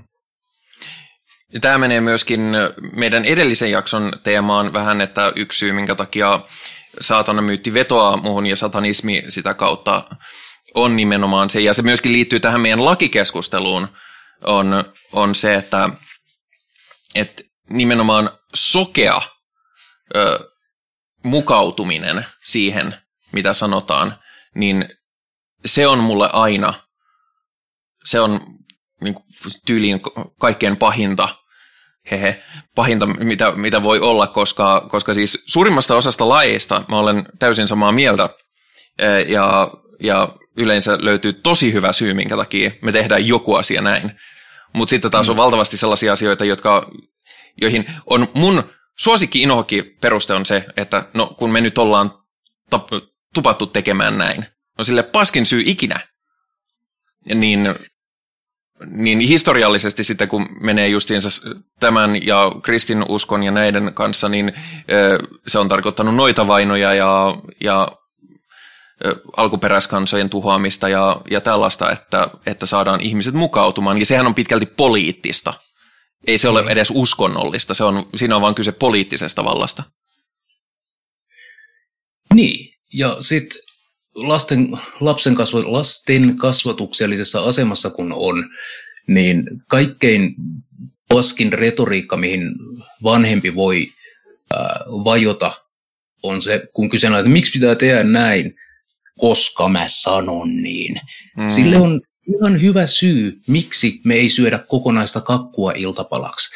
Ja sen perusteleminen on aika helppoa. Mä tykkään kakusta. No, mutta sä oot aikuinen. Sä saat syödä kokonaisen yes! kakun, jos sä haluat. Mä saan syödä kakkua. Tämä oli, nyt, tämä oli nyt näistä kolmesta asiasta se lihottava. Joo, ja tämä oli se mun niin kuin, koko pointti, että kuka saa syödä kakkua ja kuka mm, ei. Joo, se on. Meillä on vahvoja mielipiteitä. No, no. Mä, tässä, mä tässä samalla vähän tota, googlailin noita, noita tota, mä tykkään nimittäin taiteesta todella paljon ja mä rakastan taidetta ja sen kautta pääsin tuohon kiinni tuohon, että kuinka, kuinka erilainen se on toi tota, paho, niin sanottu paholainen Luciferi, niin tota, eri aikakausien niin, niin tota, taiteessa kuvattuna. Se on varsin mielenkiintoista, tuossa just yhtenä todella hienona tuli toi, ee, ee, miten toi nyt sanotaan, Eugene Delacroix, The Revolt of Lucifer and the Rebel Angels. Ja siinä on huikea taideteos, jo, jossa on tota, mä haluaisin noihin bileisiin, vaikka siellä on vaan miehiä. Niin. Kyllä, ja jos, jos haluaa tällaista, äh, no, tuo, tuo, tuo William Blake on mun suosikkitaiteilija ja runoilija ja äh, visionäärinen pro, kristillinen profeetta. niin tota, äh, hänellä on erittäin hyvä kuvaus paholaisesta. Äh, se on, no joo, siis löytyy nimellä Satan in his original glory. Thou, hast, thou wast perfect till in iniquity was found in thee. Ja se on tehty vuonna 1805. Nykytaiteilijasta, jos nyt toki tähän enemmänkin halutaan pureutua, niin tuommoinen venäläinen taiteilija kuin Vladimir Barkov on vuodelta 2016 maalannut erittäin kauniin teoksen nimeltä Fall of Lucifer, jossa oranssin sävyillä kuvitettu paholainen tavallaan näkyy tällaisena pimeän auringon nousun valonkantajana ja seksuaalisena vapaustaistelijana ja muuta. Mutta siis taidetta löytyisi. Ylvästä Luciferia löytyy aivan saatanasti niin kuin taiteesta aina romantiikan ajasta alkaen. Joo, ja mä, mä kiinnitin huomiota tällainen kuin ö, vuodelta 1790 Thomas Lawrencein ö, ö, maalaama Satan, Satan Summoning His Legions. Hetkinen, mainitsiko se, mainitsiko joku se jo? No, ei. ei. No mutta kuitenkin, ei, se, on, se näyttää... Toi on se, teema taiteessa. Joo, mutta mut se, se näyttää sinne ihan Aquamanilta. Ja kun mä, mä luin sitä ja mä, mä olin mun kumppanin kanssa... Eikö näytä? Mä, mä katoin ja sitten mä olin silleen, että hei, eikö tämä näytä ihan Aquamanilta? Ja joo, se on silleen. Ja sitten mä oltiin silleen, että ehkä se on se sama. Mm. Mutta siis tässä, tässä tämä oli hirvittävän hassu juttu, mutta saan tähän logisen asin, asinsillan, sillä siis nykypäivän saatanakuvaushan on äärimmäisen linkitetty ihan niin kuin kirkollisellakin tasolla populaarikulttuuriin. Ja oli ihan mielenkiintoinen näin tutkimuksen, jossa sanottiin, että 51 prosenttia amerikkalaisista, siis puhutaan yhdysvaltalaisista, koska niillä tehdään paljon tutkimuksia, niin uskoi, että, että saatanalla on, on kyky ottaa ihmisiä hallintaansa, mutta myöskin, että suurin osa Amerikan kristityistä ei pysty erottamaan, mitä ne tietää saatanasta elokuvista – tai populaarikulttuurista tai mitä ne oikeasti tietää niin kuin teologisista lähteistä. Ja tämähän on hyvin olennainen siinä mielessä, että, että justiinsa kun mennään ö, romantiikan ajan saatanakuvauksia ja muihin, niin nämähän on ruvettu, ruvennut sekoittumaan hyvin vahvasti. Kyllä, populaarikulttuuri muokkaa meidän käsitystä. Esimerkiksi siis tällaiset riivaus- tai possessiotapauksethan oli, ne olivat jo niin kuin 1900-luvun luvulle tultaessa niin kuin menossa alaspäin ja epätrendikkäästi ja katolisessa kirkossakin mietittiin, että onko, voiko tällaista nyt sitten ollakaan. Ja sitten julkaistiin elokuva The Exorcist, eli mm. Manaaja. Ja tämä sitten Manaaja-elokuva oli niin suosittu ja niin pelottava, että yhtäkkiä ihmiset alkoivat raportoimaan, että ah, minus, minussakin vaikuttaa pirun riivaama henki. Minäkin tykkään masturboida krusifiksilla ja oksentaa äh, hernekeittoa ja haistatella vittuja papeille. Ja nyt tähän päivään asti manaus, ma, manauksia pitää tehdä ja Suomessakin taitaa, onko heitä yksi tai peräti kolme ihmistä, jotka äh, suorittavat manauksia näin niin kuin katolisen kirkon puolesta, mutta Toki myös muun muassa helluntai-herätys äh, piireissä tällaisia äh, paholaisen ulosajamisia äh, harrastetaan. Ja kaikkein yle- yleisin tämmöinen populaari... Ihan A- anteeksi. tänä päivänäkin Juu, juu, juu, kyllä, kyllä. Äh, Suomessa. joo. Ja ootas Toni, mä saan sut vielä ehkä vihaisemmaksi nimittäin, tai pöyristymäksi, tai mikä kyllä. se nyt onkaan. Mutta äh, itsellänihan on siis tällaista kristillistä taustaa, ja äh, olen muun muassa ollut pyhäkouluopettajana aikoinaan, ja toivottavasti sitä ei minulle synniksi lasketa. Ja tuona aikana siis liikuin sekä luterilaisissa että helluntailaisissa piireissä, ja olen ollut paikalla, kun mielenterveys, nuorelta alaikäiseltä mielenterveyspotilaalta on ajettu ulos masennuksen demonisia henkivaltoja, jonka jälkeen häntä kehotettiin uskossa ottamaan seuraava askel ja heittämään mielenterveys, äh, mielialalääkkeensä pois uskon osoituksena ja vittujen haistatteluna paholaiselle. Hoho. Tämä ei, ole, ja tämä ei ole ihan yksi tai kaksi tarinaa, kun näitä on Jep. ollut. Um, Mutta y- Siis, eikö toi nyt, eikö toi nyt ole niin kuin asia, mikä pitäisi olla laitonta? se on, Pitäisi olla laitonta. Niin. mutta se myös on laitonta.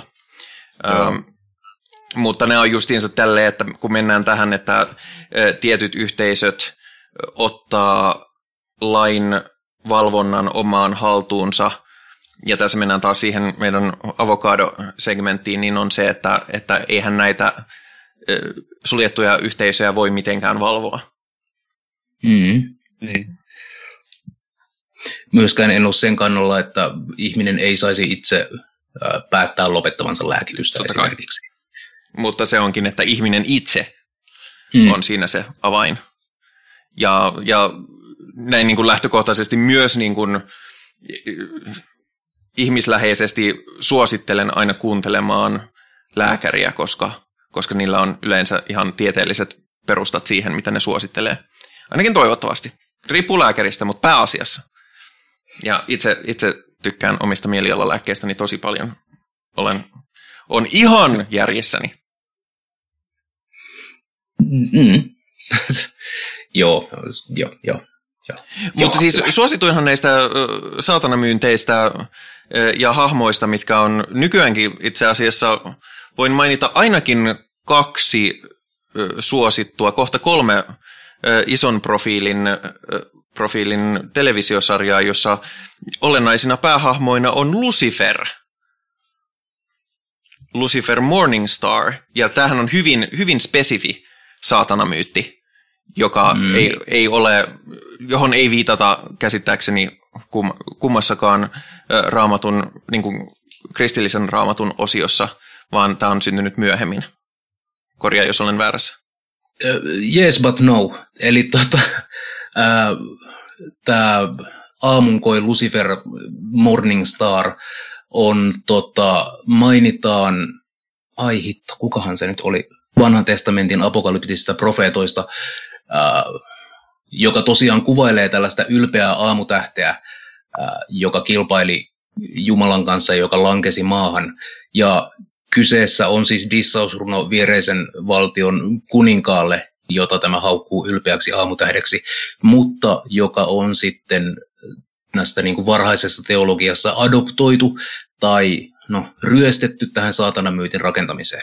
Mutta joo, siis Lucifer aamutähti on saanut alkunsa sieltä. Ei sillä ole saatanaa alun perin tarkoitettu, Mm. mutta sitten myöhemmin on. Vähän niin kuin pedon luku ö, ei ole alkuperän, alun perin viitannut saatanaan.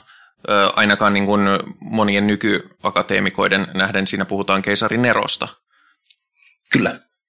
Ja tämä, tämä voisi avata äh, sille, eli siis Mä nyt en ole ihan varma, miten se toimii, mutta Hebrean aakkosissa siis jokaiselle kirjaimelle voi myöskin asettaa, ö, asettaa tota, ö, numer, numerisen ö, arvon. Kyllä, joo. Tosin sen verran pitää nillittää ja korjata, että Johanneksen ilmestyskirja on kreikaksi kirjoitettu, mutta siis aivan prikulleen sama asia, Joo. eli jokaiselle kirjaimelle voidaan antaa numerinen arvo. Ja ö, tämä siis muutenkin siis ilmestyskirjahan on hyvin poliittinen teos, joka heijastelee sen ajan varhaiskristittyjen hyvin huonoa asemaa Rooman valtakunnassa. Ja mm. siinä kun puhutaan paholaisesta ja, ja tästä pahuudesta, niin tämä on kirjoitettu keisarin Neron aikana, joka oli, joka oli varhaiskristittyjen ei niin suuri ystävä, niin kun kirjoitetaan, että pedon luku on 666 tai 616, mun mielestä 616 on, on hauskempi, koska se hämmentää ihmisiä, niin tota, se, se tulee ihan siitä, että tämä numerinen arvo on sama kuin, siinä käytetään samoja merkkejä kuin miten kirjoittaisiin keisarin eron nimi. Kyllä joo, ja se on tota, ää, aikansa tällaista nokkelaa sanaleikki kirjoitusta, jota monet, monet käyttivät. Ja muistaakseni, olikohan Pompejin mm, mm, mm, katugraffiteista löydetty tämmöinen vastaava ää, numerinen sanaleikki, jossa joku on kirjoittanut, että paras on se nainen, jonka luku on nö. Ja sitten on arveltu, että mitäköhän nämä numerot voisivat sitten tarkoittaa, ja yksi ehdotus oli, että no, tämähän voisi tarkoittaa, että paras on se nainen, jonka numero on kulta, koska näistä numeroista saatiin kirjainyhdistelmä, joka viittasi kultaan. Kunnes sitten joku todennäköisesti opiskelija Renttu teki omat lasketuksensa ja huomasi, että niin, herra, herra professori, tästä saadaan myös sana anaali. Ja kai se paras nainen sitten sellainen Pompejissa ehkä olisi ollut. Mm. Mä jälleen teen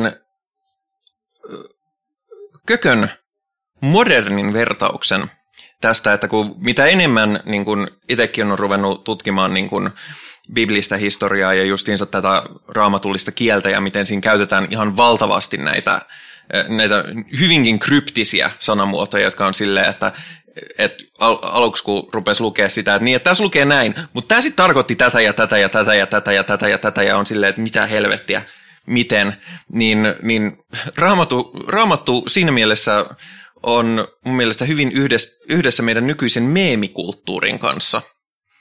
Jos sä näytät jollekin tyypille, ei, nyt ei tarvitse puhua edes niin tuhansista vuosista, jos sä näytät kymmenen vuoden päästä jonkun meemin, mikä pyörii ja naurattaa ja sisältää hyvin paljon merkitystä sosiaalisessa mediassa nyt, ja sä näytät niille, että joo tämmönen, ne ei tajua siitä yhtään, mitä on silleen, että häh, niin kuin mikä, äh, ei, mitä? Mm, kyllä. Mä odotan, odotan niitä jotain kansanviisauden kerääjiä, jotka mun eläkeiässä tulee haastattelemaan. He, herra Henri, isoisä, te, te olitte nuori mies silloin 2000-luvun alussa ja meitä ihmetyttää, mitä tämä meemi tarkoittaa. Oi, kyllä minä muistan. Tämä on niin sanottu Rick Roll. Mm.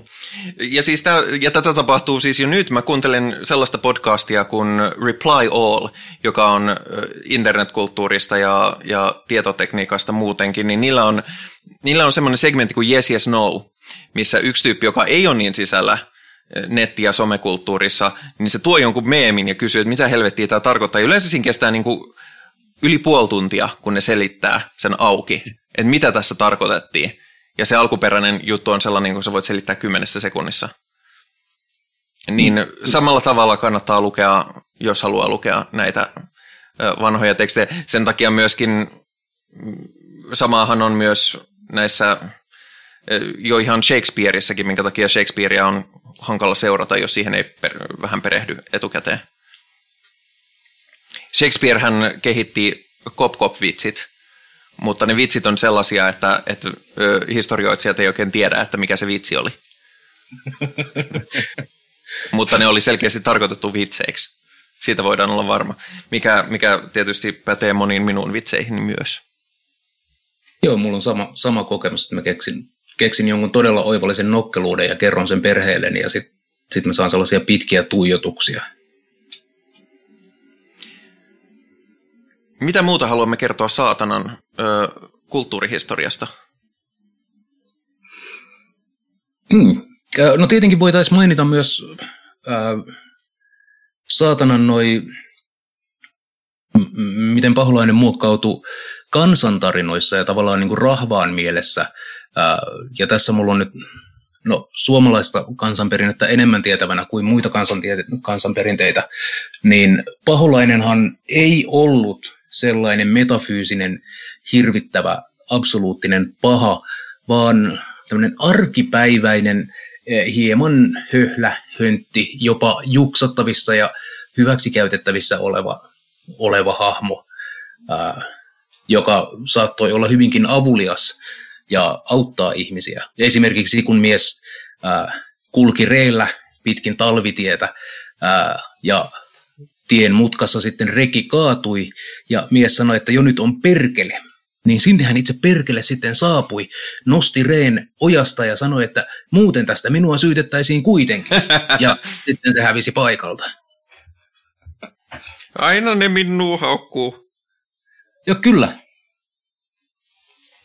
Ja, sen... ja Piru toimi myös niin kuin moraalinvartijana ja äh, jos joku lähti sunnuntaina sen sijaan, että olisi mennyt Jumalan palvelukseen esimerkiksi poimimaan marjoja tai kalastamaan, niin äh, paholainen saapui sinne sitten äh, tekemään kiusaa ja heittelemään ruumiin kappaleita tai, tai kuristamaan käärmeellä tai vastaavaa.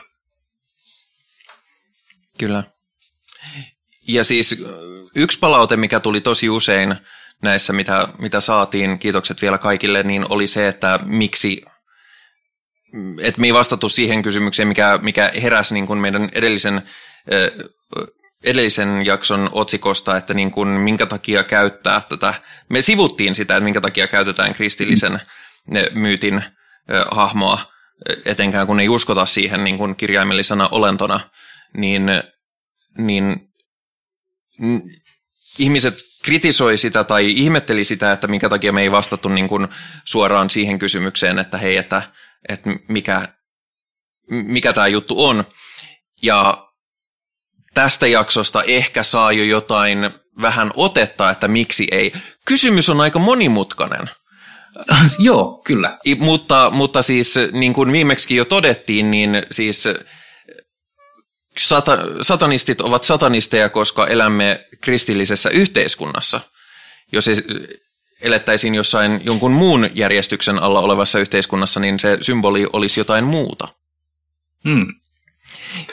Itselläni on yksi osa, jonka ehdottomasti näistä populaareista paholaismyyteistä kyllä hylkään.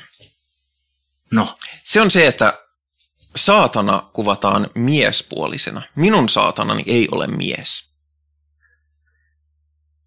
Joo, eihän se siis... Olet oikeassa. Mieheksihän se kuvataan nykypäivänä, mutta teologisesti saatanallahan ei ole sukupuolta, koska hän on, hän on enkeli. Ää, joku voisi jopa väittää, että saatana on nimenomaan nainen, koska, koska naiset kaiken pahan alkuja juuri vittu. Ää, mutta itselleni myös tämmöinen niin kuin, ää, intersukupuolinen, hermafrodiittinen Baphomet, jolla on mm. naisen rinnat ja ää, penis tai useampi, niin tämä on mulle se mielekkäin ja läheisin paholaiskuva myös. Kyllä. Ja mä myöskin näen, mä mä identifioidun feminiin saatanaan osittain sen takia, että mä olen itsekin femiini ja joutunut taistelemaan oman femiiniyteni puolesta ja, ja hyvinkin niin kuin satanistisilla otteella juuri sillä tavalla, että hei minun kroppa ja minulla pitäisi olla niin kuin itsemääräämisoikeus tähän, eh, joka, joka niin kuin puhuttelee suoraan näistä seitsemästä periaatteesta, mutta myöskin juuri se, että, että tota, femiini on aina altavastaajan asemassa ja kyseenalaistajan asemassa, koska meillä on niin voimakas maskuliinioletus. Äh, alun hän vanhassa testamentissa ei myöskään sukupuoliteta Jumalaa, mutta se esitetään äh, yksiselitteisen maskuliinisena hahmona, koska totta kai. Tietenkin. Isä Jumala. Mä myös mietin tota, tai kehittelin tätä vastaukstani siihen, että miksi saatana. Ja mä luulen, että mä en olisi satanisti, ellei mua oltaisi aikoinaan rekrytty tällaiseen kristilliseen kulttiin, jossa, jossa mulle uskoteltiin monen naisia niin kuin, asioita metafyysisestä maailmasta. Ja koska tämä eroaminen uskonnosta ja uskonnollisesta yhteisöstä oli kuitenkin jossain määrin traumaattista, niin saatana mulle symboloi sitä ää, kapinaa paitsi niin kuin tällaista massojen tyranniaa ja muiden mielipidettä, että sinun on nyt tehtävä näin ja oltava tällainen ja hiukset pitää leikata tietyllä tavalla eikä miehellä voi olla pitkiä hiuksia, koska ne on naisella ja muuta, niin saatana on mulle sitä oman identiteetin takaisin ottamista, sen vahvistamista ja niin kuin, no ehkä myös itsepärjäävyyttä ja muuta. Ja se on semmoinen kapinahuuto, että vittu, minä olen minä ja ää, tällaisilla niin kuin jumal-oletuksilla ja muilla niin kuin, totuudellisuudesta poikkeavilla väittämillä ää, on ollut sijaa, ja minä en kaipaa sitä niin kuin, hengellistä aspektia, joten siksi ehkä myös valitsen saatanan mielelläni. Hmm. Mutta ehkä tällä erää olemme puhuneet saatanasta ja, ja sen ja myytistä aika paljonkin, joten ruvetaan vetämään lankoja yhteen. Meillä on ollut tapana, sanon näin yhden jakson jälkeen, mutta ja mä oon silleen, että muistaakohan nämä? Katsotaan. Mm, Meillä on ollut mm, tapana päättää jakso siihen, että kerromme jonkun itseämme innoittaneen tai, tai hyviä ajatuksia tai inspiraatiota antavista kokemuksista. Onko vapaaehtoisia aloittajia? Mä voin myöskin kertoa, koska mulla on valmiina ja, ja te voitte miettiä sillä aikaa. Hetki, hyvänen aika. Tämä tuli ihan kierrepallona. Anna palaa. Minä suosittelen sellaista kuin suosittelen YouTube-videota, joka menee hyvin syvälle näihin teemoihin, mitä tässäkin kerrottiin ja myöskin hyvin moniin muihin. On sellainen YouTube-kanava kuin Renegade Cut. Äh, onko tuttu? No. Renegade Cut on, mä en tiedä onko hän satanisti, mutta se on hyvin vasemmalle poliittisesti kannallaan olevaa ja hyvin niin kuin rationaalista, humanistista ihmiskuvaa ja sen puolesta puhuva ihmiskuvaan niin kuin promotoiva ja sen puolesta puhuva YouTube-analyysi. Se on tehnyt sellaisen lähes kaksituntisen, kirjaimellisesti lähes kaksituntisen videon Left Behind and the Translation of God. Eli vapaasti käännettynä Left Behind ja, ja Jumalan käännös, käännös niin kuin, kielikäännös. Toki vaatii uskallan sanoa aika, aika niin kuin edistynyttä lontoon kielen taitoa, että siinä pysyy mukana, mutta, mutta jos vaan uskaltaa kokeilla tai, tai, tai pysyy kieli sen verran hanskassa, niin suosittelen ehdottomasti. Mä oon katsonut sen kahteen kertaan, saatan katsoa sen vielä uudestaankin, koska siinä on paljon asiaa. Se on siis päällipuolin, se on arvostelu Left Behind-elokuvista, jotka on siis äh, tätä amerikkalaisen Rapture-myytin äh, fiktionalisoivaa, niin kuin kuvaavaa kirja. Ne, on, ne oli ensin kirjoja ja sitten siitä tehtiin elokuvasarja, hyvin niin kuin tällaista niin kuin Amerikan evankelista touhua. Ja siinä mennään tosi syvälle siihen, että okei, mitä tämä on niin kuin, tämä englanniksi on premillennial dispensionalism, eli missä kirjaimellisesti uskotaan, että kun kun tota, maailmanloppu tulee, niin kaikki hyvät kristityt vaan häviää maan päältä, että jää vaan niin kuin vaatekasat ja, ja sitten me kaikki muut ollaan antikristuksen kanssa tuhat vuotta. Ja, ja tota, mennään siihen, että mistä tulee tämmöinen myytti, miten se liittyy, miten se liittyy raamatulliseen mytologiaan, mist, miten niistä, mitä löytyy esimerkiksi tästä ää, ilmestyskirjasta, niin miten, miten, siitä saad, miten saatiin poliittisesta tekstistä saatiin niin kuin tulevaisuuden ennuste, mitä se ei ole alun perin, millaisena se ei ole alun perin kirjoitettu.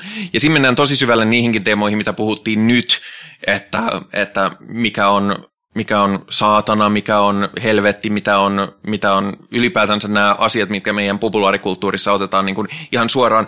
Ja myöskin se, ja se on vähän jenkispesifiä, joten kannattaa katsoa se semmoinen filteri päässä, mutta sillä on myöskin teemoja, mitkä on relevantteja myöskin Suomen lainsäädäntöön, jossa kuitenkin on vahva kristillinen moraliteetti ollut, varsinkin silloin kun sitä on luotu ja sitä nyt pikkuhiljaa puretaan, mutta, mutta kyllähän siellä vielä edelleen paljon on sitä, niin miten mennään pisteestä A, mikä on raamatun joku huurunen juttu, pisteiden B, C, D, E, F ja Y kautta siihen, että, että nyt niin kuin mikrosirut on se the mark of the beast, eli paholaisen merkki, ja sen takia lähimaksu on saatanasta.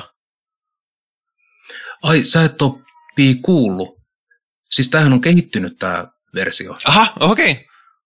Nimittäin koronavirus on Bill Gatesin laboratoriossa Joo, joo, kyllä mä sen tiedän. ase, jotta saadaan ää, pakkorokotteet, ja pakkorokotteet, niiden mukana tulee se mikrosiru. Joo, joo, kyllä, joo, tämä oli kyllä ihan, ihan mukana, mutta miten päästään tähän niin kuin ylipäätään, että mikrosiru on paholaisen merkki, niin on vähän sille hämärää. Mutta, mutta se menee tähän ja tosiaan se on kahden tunnin video, että siinä, siihen tulee aika paljon asiaa. Siinä myöskin tulee sen takia, minkä takia eh, niin monelle kristityille on ihan ok saastuttaa maapallo elinkelvottomaksi. Niin, aivan. täällä ollut hetki vaan. Mm. Tota mä en ole ajatellutkaan, että se menee noin. Niin, ja siis osa, siinä on, osa syy on siinä, että, että tietyn ö, kristillisen ajatusmaailman mukaan ilmakehä on jo saatanan valtakunta. Joten se voi heittää ihan sama, mitä siinä tapahtuu. Tietenkin. Niin. niin. Ja tästä, tästä tullaan tähän, mitä mä voin, jos, jos mä, mä mun, mun Ehdottomasti. suositusta, niin se liittyy just nimittäin tähän niin kuin pseudotieteeseen, niin TSTllä, eli Satanic Templeilla on tämä Grey Faction, joka taistelee just näitä, näitä vastaan.